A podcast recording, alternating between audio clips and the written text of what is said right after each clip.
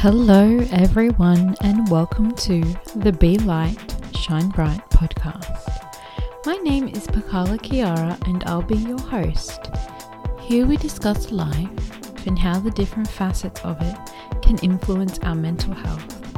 We will talk about therapy, interventions, mental health, and life experiences. Remember, if you like it, feel free to give us a share and invite your friends and loved ones to listen. Now, the topic I wanted to discuss for this episode is triggers. So, what is meant by the word trigger? When used in the psychological sense, a trigger is a reminder of a past trauma.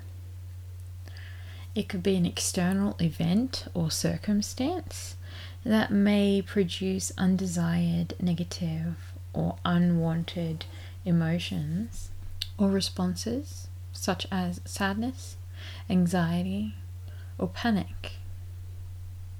They can cause extreme overwhelm or intense feelings of discouragement or helplessness. Triggers can be people scents, places, words, songs. They can be a variety of things. Um, we are often triggered by the actions, the words, or the presence of other people, unfortunately. A reaction to a trigger can be very strong as you are almost transported back in time by your emotions when you are dealing with a trigger. It takes you back to that original trauma or that original emotional wound, um, and you begin to experience the same feelings, emotions, and bodily physiological responses that you may have had in the moment. Triggers are not to be taken lightly, and it is good to introspect on them whenever you feel them within yourself and see what it is about that thing that made you feel that way and why you're feeling that way. Think back to the original trauma. Sometimes we have triggers and we're not even sure why that's triggered us or why we're so intensely upset. Um, so it can help to have a period of introspection after. Sometimes we know exactly what has caused us to feel upset, but it still can help to think about um, what's happened, especially if it's an interaction with someone else. Many triggers can be to do with our senses, so to do with our sight, our hearing, our sense of smell, um, and the way that we feel. So, someone may look like someone that may have abused you. Um, you may see a picture of that person. You may smell the cologne that they wore if it's an interpersonal trauma. Um, you may hear a song of that reminds you of a loved one um, that you have lost. There are many different ways we can be triggered. Some people have conditions such as post traumatic stress disorder that um, triggers are really a large part of and can cause debilitating uh, responses. Um, PTSD is usually diagnosed by a clinical psychologist, and you have to have a number of other different presenting symptoms to be diagnosed with this. But for people with PTSD, triggers can be particularly problematic. Some people may have conditions like ASD or ADHD, where our triggers can um, set off our sensory processing. So, um, and other people have just sensory processing disorder. So, um, some things can lead to aversions, sensory aversions, and things like that. Um, there is also things like rejection sensitive dysphoria, which I've done a podcast on quite recently, um, which can trigger the emotional response of someone who is neurodiverse. Now, as I said before, it can be useful after you've been triggered to spend some time sitting and introspecting. It's also really helpful to keep a list of things that may trigger you Um, and this list is useful not only that you will be able to see the types of interactions, things, um, and circumstances that trigger you, and you will be able to either avoid them or come up with ways that you can manage your triggers or even um, see what areas of yourself that you may need to work with and work on. When trying to manage a trigger, it's good to look at what it was that triggered you. Uh, it could be an interaction with a person, so perhaps that could be addressed by you having open, honest, and clear communication with that person. Perhaps all that's needed is a boundary. But for other things, it could be that you may not want to be around um, that trigger anymore. So perhaps you are autistic and you're triggered by a lot of noise. So coming up with different strategies like noise cancelling headphones or noise filtering uh, ear earplugs and things like that, or avoiding certain places at certain times of day when there is going to be a lot of noise. We can also completely avoid our triggers. Um, as long as this is not going to be um, detrimental to you or lead you to miss out on living a full and happy life, it's okay to just completely avoid uh, some triggers altogether. Sometimes we are triggered by emotional wounds, and I've done another podcast episode on emotional wounds uh, back in 2020, um, and that was a really great podcast to listen to, um, podcast episode to listen to if you wanted some more knowledge around emotional wounds and what they look like and how we can kind of um, start healing from those. Sometimes we may need help in identifying our triggers, and that's where a mental health professional like myself or a psychologist um, would come into play. Uh, I think occupational therapists may also be able to help with this kind of thing, but seeking the help of someone who is qualified and tr- who is trustworthy, and having someone to talk to in a safe and confidential place can be really useful. This is a short interruption to let you know that if you or a loved one is experiencing difficulty or is in need of more support, you can find me at maramacounseling.com. Be sure to check out the audio resources page also, where you'll have access to a number of free resources that will help you to feel relaxed. Be sure to take advantage of my 20 minute free initial session.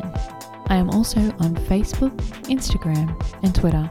Can't wait to work with you. Now, a really beautiful way to look at your triggers is to consider them as guideposts for healing.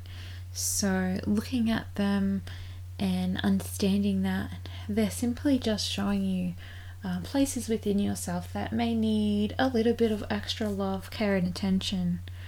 Um, you know, thinking of them as helpful guideposts um, and little flags that pop up that we can go, okay, there's something there that I might need to look at, and there's a reason why that's bothering me. Um, sometimes, when we are trying to avoid or brush off our triggers, we can exacerbate the issue and perhaps make it a little bit uh, worse. Sometimes we also cannot avoid our triggers um, for whatever reason. Um, it may be circumstantial, it may be a person that we cannot cut out, or perhaps we must see at different times. Um, like, for example, myself, um, obviously, one of my uh, major traumas is the hospital um, with my son having had his open heart surgery when he was a baby. Um, it's very hard for me to sit in that hospital, especially, um, and you know, see the sights that I saw at that time and hear the things that I heard, um, and you know, uh, um, I am transported back there to that moment where I'm traumatized. However, because of his condition and because it is lifelong, it's a congenital heart defect that cannot ever be fixed or cured but only managed uh, I often have to go back to that hospital, to that floor, to that clinic, um, in the cardiac uh, outpatient clinic where you know I've been told bad news and different things like that. Um, so that was something that I knew I needed to work on because it was unavoidable. I can't avoid that forever. I can't run away from that. I can't um, send other people to do that job for me. So that was something I knew I needed to work on. So changing my mindset around it really helped, and just seeing that it was um, a place within me that I needed to nurture and care for and um, work on. So, um, one quote that really resonates with me about that is you know, without darkness, we cannot appreciate the stars. So we cannot appreciate good times in our life or times when we feel calm if we've never experienced turmoil, distress, or upset. We can positively utilize our triggers for our own personal growth. We can make a list of things that trigger us, whether it be physically trigger us um, into having things like panic attacks, or whether they um, emotionally trigger us um, and make us feel a very unwanted or negative uh, emotion or reaction. Um, sometimes we're actually not sure what it is we're feeling, we just know we're not feeling good. Um, a useful exercise um, can be found on the audio resources page of my website www.maramacounseling.com um, and I think it's exercise number two or three um, and it's called the light bath exercise. And this exercise can help you to notice where negative emotion sits in your body and really give it a color, a feeling, a name, a shape, a texture, and begin to change it into something that you desire. Trauma work can be very involved, and I highly recommend um, engaging the services of a mental health practitioner like myself, like a psychologist, um, things that I have personally found useful when working with trauma and triggers um, is things like hypnotherapy, EMDR, which has been shown to be highly um, beneficial for those who suffer with trauma. It's I also find it very like non-intrusive. You reprocess traumatic um, memories, and your response to them is changed. It's reprocessed. It works by stimulating both sides of your brain. Um, it can be done visually, auditorily, or bodily. Um, and it helps your brain to reprocess its uh, reaction and the way that the memory was um, formed in your neural pathways and things like that. Um, it's quite useful. I find it helpful.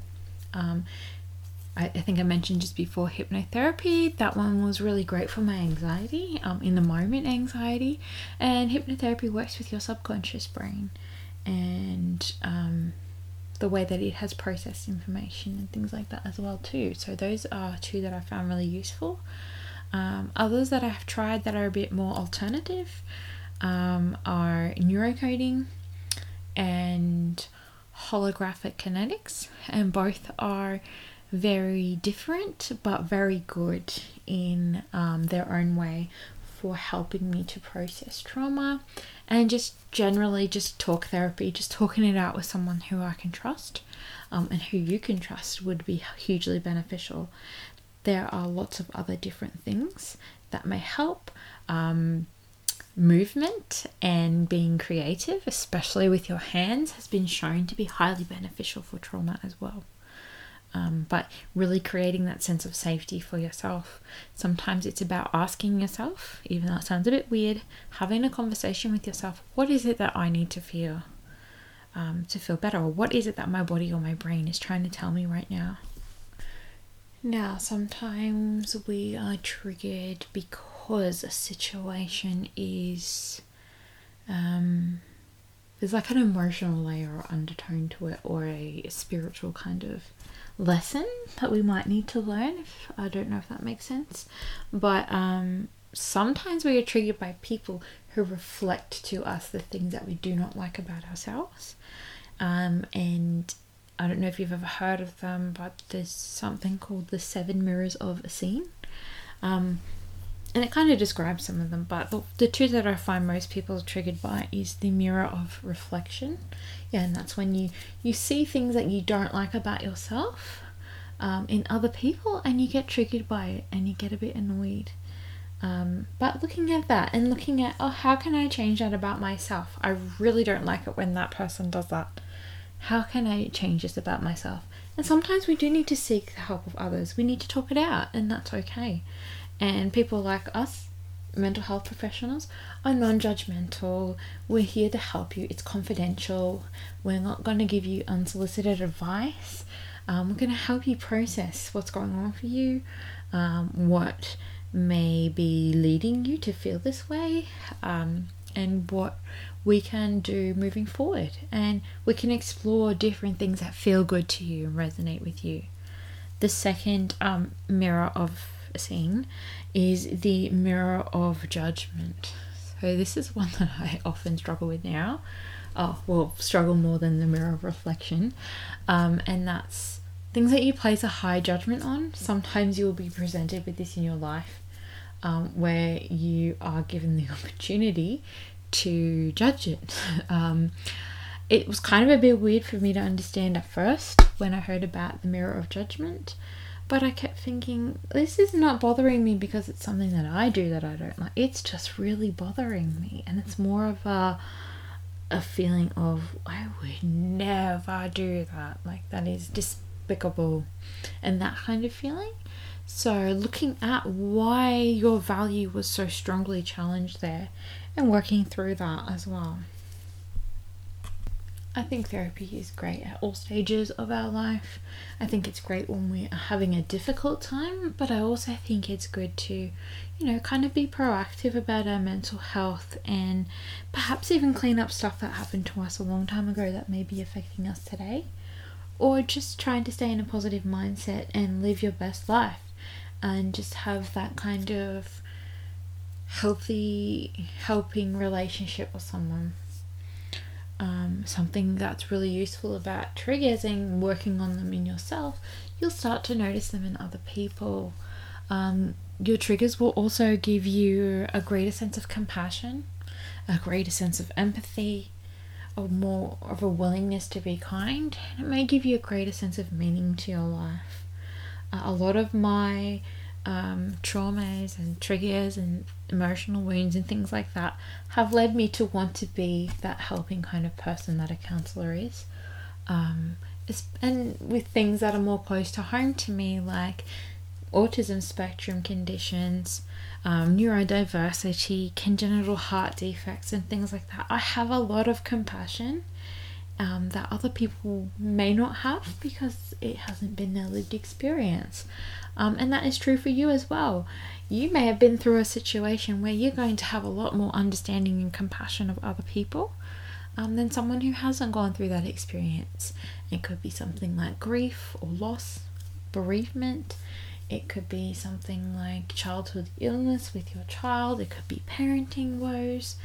It could be difficult childhoods, um, divorce different challenging circumstances that you have been through may really provide you with a framework and empathy that you may not have had if you hadn't have gone through that. So looking at your trauma from that kind of lens as well. Um, I think it's really great to notice other people's triggers and be mindful of them and to not engage in things like false positivity, um, invalidating someone's experience, trying to change the subject, um, acting like you didn't do anything wrong. Just a simple apology can be so powerful if you've triggered someone. And the major caveat of triggers is you don't get to decide whether or not you hurt someone. So if someone's told you that you've triggered them, it's good to take that on board and to see what it is that you may be able to change to make that better for them.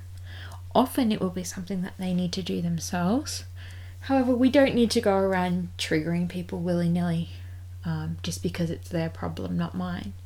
Um, so, being there for someone and going, I can see that really upset you. I'm sorry if it was something that I did. Just acknowledging that and validating their feelings can help them to identify that they have been triggered. There is no downside of being kind. There really isn't.